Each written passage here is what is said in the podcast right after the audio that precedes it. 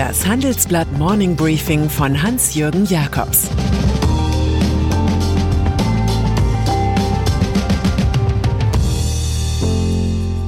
Guten Morgen allerseits. Heute ist Montag, der 15. März, und das sind heute unsere Themen.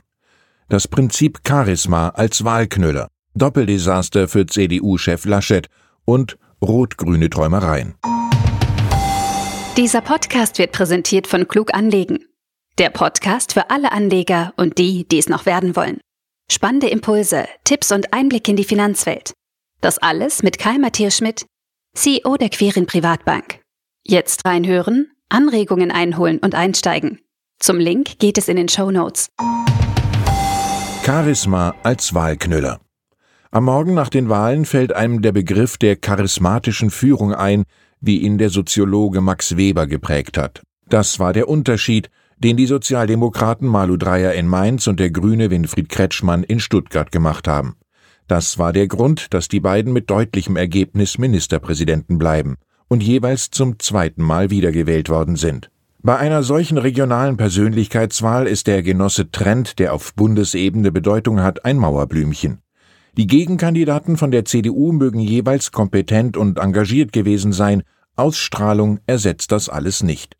Zumal weder Susanne Eisenmann in Baden-Württemberg noch Christian Baldauf in Rheinland-Pfalz das Gefühl vermittelt haben, hier trete jemand mit einem modernen Programm an, das die Union beim Publikum zum Matador der Zukunft macht. Doppeldesaster für Laschet. Natürlich das operative Versagen der Corona-Politik sowie die Masken- und Aserbaidschan-Affären gleich mehrerer CDU-Abgeordneter haben im Volk die Lust auf eine Partei gemildert, die in den beiden Wahlländern einst die entscheidende Kraft war.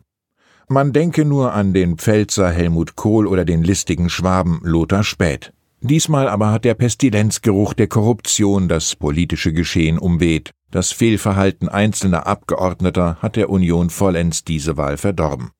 Sie hat mit jeweils historischen Tiefstständen verloren, 24,1 Prozent im Ländle und 27,7 Prozent im Land der Reben, Rüben, Raketen und Robotik. Rache ist ein Gericht, das der Wähler am liebsten kalt genießt. Für CDU-Neuchef Armin Laschet ist das Doppeldesaster dieser Landtagswahlen ein Stotterstart, für den er selbst nichts kann, der ihn aber fordert. Er muss auf den heutigen Top-Sitzungen seiner Partei klarmachen, wie er eine Wiederholung dieses Gruselsonntags verhindern will. Spätestens beim Frühlingsspaziergang mit Markus Söder, dem anderen Kanzleraspiranten der Union, muss feststehen, wie man in Berlin Kanzlerpartei bleiben will. Es geht nur mit Fortschrittsschwung, Wirtschaftswissen einer Pandemiestrategie und, ja, mit Charisma. Rot-grüne Träumereien. Zur Beruhigung im Konrad-Adenauer-Haus der CDU mag beitragen, dass weder Malu Dreyer noch Winfried Kretschmann für die Bundestagswahl am 26. September als Spitzenkandidaten in Frage kommen, aus ganz unterschiedlichen Gründen. Wäre es anders, könnte es auch in Berlin etwas werden mit einer Rot-Gelb-Grün-Koalition, auch Ampel genannt. Nach diesem Schema wird in Mainz regiert. Auch in Stuttgart ist dieses Modell jetzt möglich, nach dem Einbruch der CDU und dem dortigen Adrenalinschub für die FDP. Wenn sich die Nebel lichten und die Euphorie links von der Mitte wieder einpegelt, werden alle merken, dass es für den Bund im Grunde nur zwei Optionen gibt, Schwarz-Grün oder Jamaika, eine Koalition, für die FDP-Chef Christian Lindner gerade die Aufwärmgymnastik absolviert. Die Leute schätzen Olaf Scholz für Pragmatismus und Nehmerqualitäten, für einen Bundeskanzler halten sie ihn nicht. Da hilft es auch nicht, dass die Oberstrategen seiner Partei jetzt Dreyers Slogan Wir mit ihr für die Bundestagswahl in Wir mit ihm abwandeln. Schlecht geklaut ist noch nicht gut gewonnen. CSU ohne Ehrenkodex. 16 Jahre Helmut Kohl haben mit politischer Altersschwäche geendet und kurze Zeit darauf mit dem Spendenskandal. 16 Jahre Angela Merkel enden mit einem schwarzen Loch an der Stelle, wo sich in Firmen die Abteilung Research und Development befindet.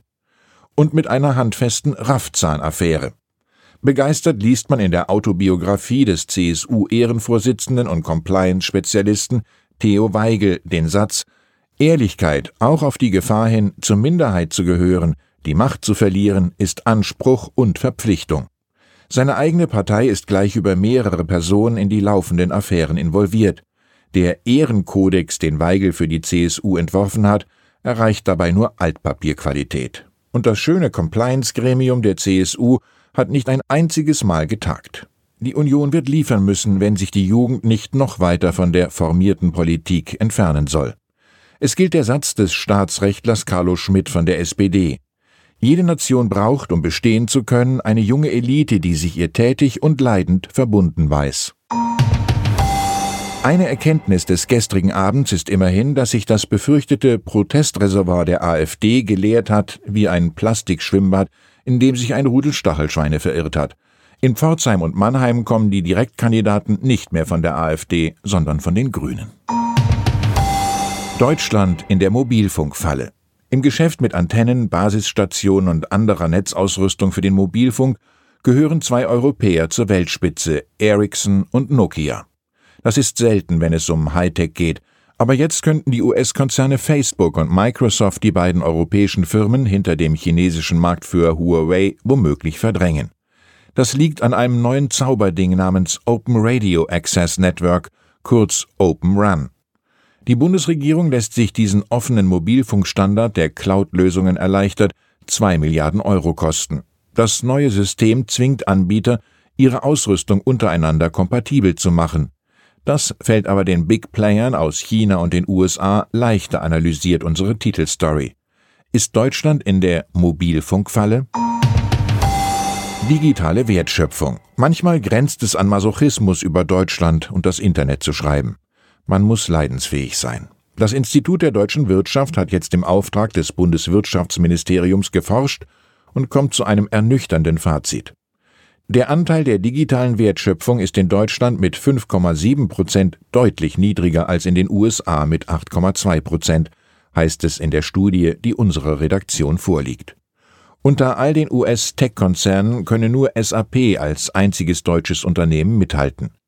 Grundsätzlich ist das Ergebnis für Deutschland verbesserungswürdig, erklärt Studienautor Manuel Fritsch. Er sagt aber auch, dass Investitionen in das Internet of Things und dergleichen im Maschinenbau und Autoindustrie nicht als digital klassifiziert werden und so aus der Rechnung fallen. Den nötigen Mut holen wir uns von Charles Dickens. Auch eine schwere Tür hat nur einen kleinen Schlüssel nötig. Neuer Star im Silicon Valley. Und dann ist da noch ein amerikanisches Fintech namens Stripe Inc. Das Unternehmen hat es in der Welt der ganz großen Einhörner zu besonderem Status geschafft. Der digitale Zahlungsabwicklungsspezialist ist von den irischen Brüdern John und Patrick Collison gegründet worden. Stripe Inc. hat bei der letzten Finanzierungsrunde 600 Millionen Dollar eingesammelt und wird jetzt mit 95 Milliarden Dollar bewertet. Im April 2020 waren es erst 36 Milliarden. Komm, schöne Müllers Tochter, spinn noch ein wenig Stroh zu Gold, möchte man wie bei den Gebrüdern Grimm rufen. Die Silicon Valley Firma, die mit PayPal und Square konkurriert, will mit dem neuen Kapital die Aktivitäten in Europa ausbauen. Unter den wichtigen Investoren der neuen Goldnummer sind übrigens neben Fidelity und Sequoia Capital auch die Versicherungen Allianz und AXA. Ich wünsche Ihnen einen goldenen Start in die Woche. Es grüßt Sie herzlich Ihr Hans-Jürgen Jakobs.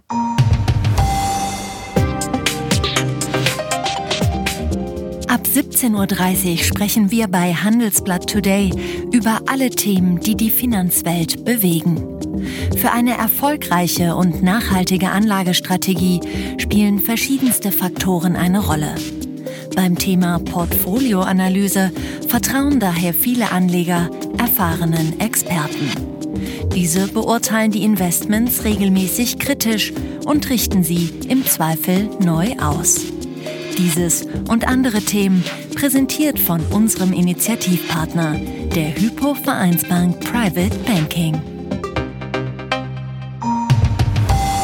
Das war das Handelsblatt Morning Briefing von Hans-Jürgen Jakobs, gesprochen von Peter Hofmann.